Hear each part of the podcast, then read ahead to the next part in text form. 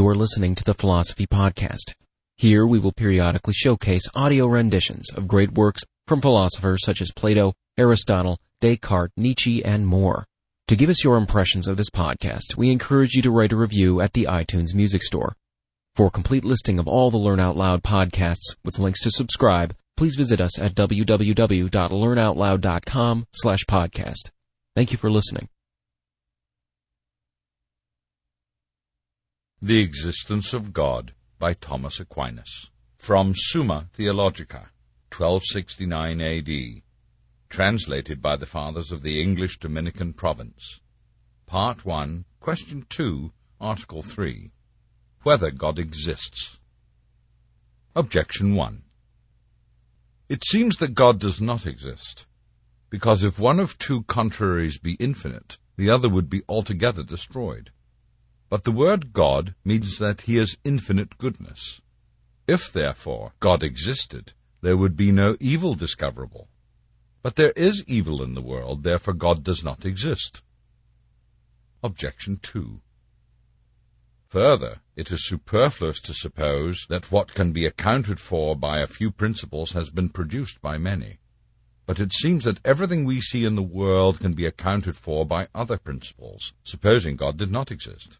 For all natural things can be reduced to one principle which is nature, and all voluntary things can be reduced to one principle which is human reason or will. Therefore, there is no need to suppose God's existence. On the contrary, it is said in the person of God, I am who I am. The existence of God can be proved in five ways. The first and more manifest way is the argument from motion. It is certain and evident to our senses that in the world some things are in motion. Now whatever is in motion is put in motion by another, for nothing can be in motion except it is in potentiality to that towards which it is in motion, whereas a thing moves inasmuch as it is in act. For motion is nothing else than the reduction of something from potentiality to actuality. But nothing can be reduced from potentiality to actuality except by something in a state of actuality. Thus, that which is actually hot, as fire, makes wood, which is potentially hot, to be actually hot, and therefore moves and changes it. Now it is not possible that the same thing should be at once in actuality and potentiality in the same respect, but only in different respects. For what is actually hot cannot simultaneously be potentially hot but it is simultaneously potentially cold. It is therefore impossible that in the same respect and in the same way a thing should be both mover and moved. That is, that it should move itself. Therefore, whatever is in motion must be put in motion by another. If that by which it is put in motion be itself put in motion, then this also must needs be put in motion by another, and that by another again. But this cannot go on to infinity, because then there would be no first mover, and consequently no other mover. Therefore, it is necessary to arrive at a first mover, put in motion by no other, and this everyone understands to be God. The second way is from the nature of the efficient cause. In the world of sense, we find there is an order of efficient causes. There is no case known, neither is it indeed possible, in which a thing is found to be the efficient cause of itself. For so it would be prior to itself, which is impossible. Now, in efficient causes, it is not possible to go on to infinity, because in all efficient causes following an order, the first is the cause of the intermediate cause, and the intermediate is the cause of the ultimate cause, whether the intermediate cause be several or only one. Now, to take away the cause is to take away the effect. Therefore, if there be no first cause among efficient causes, there will be no ultimate nor any intermediate cause. But if in efficient causes it is possible to go on to infinity, there will be no first efficient cause, neither will there be an ultimate effect, nor any intermediate efficient causes, all of which is plainly false.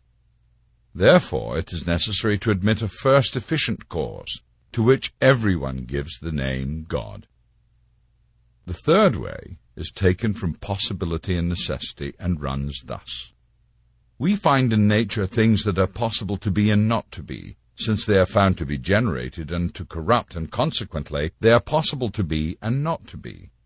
But it is impossible for these always to exist, for that which is possible not to be at some time is not.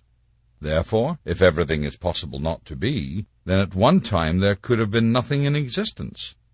Now, if this were true, even now there would be nothing in existence, because that which does not exist only begins to exist by something already existing. Therefore, if at one time nothing was in existence, it would have been impossible for anything to have begun to exist, and thus even now nothing would be in existence, which is absurd. Therefore, not all beings are merely possible, but there must exist something the existence of which is necessary.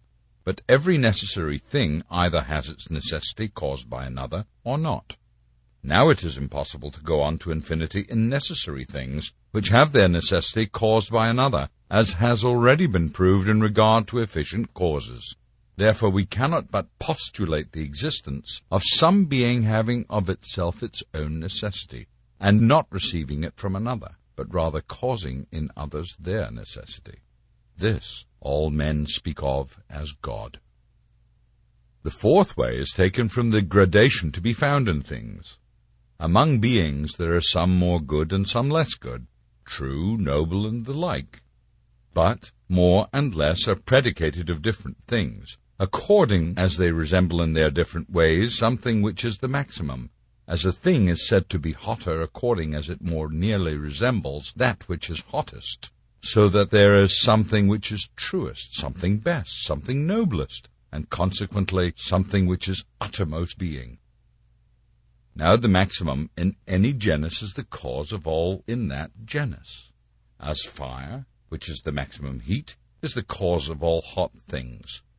Therefore, there must also be something which is to all beings the cause of their being, goodness, and every other perfection, and this we call God. The fifth way is taken from the governance of the world.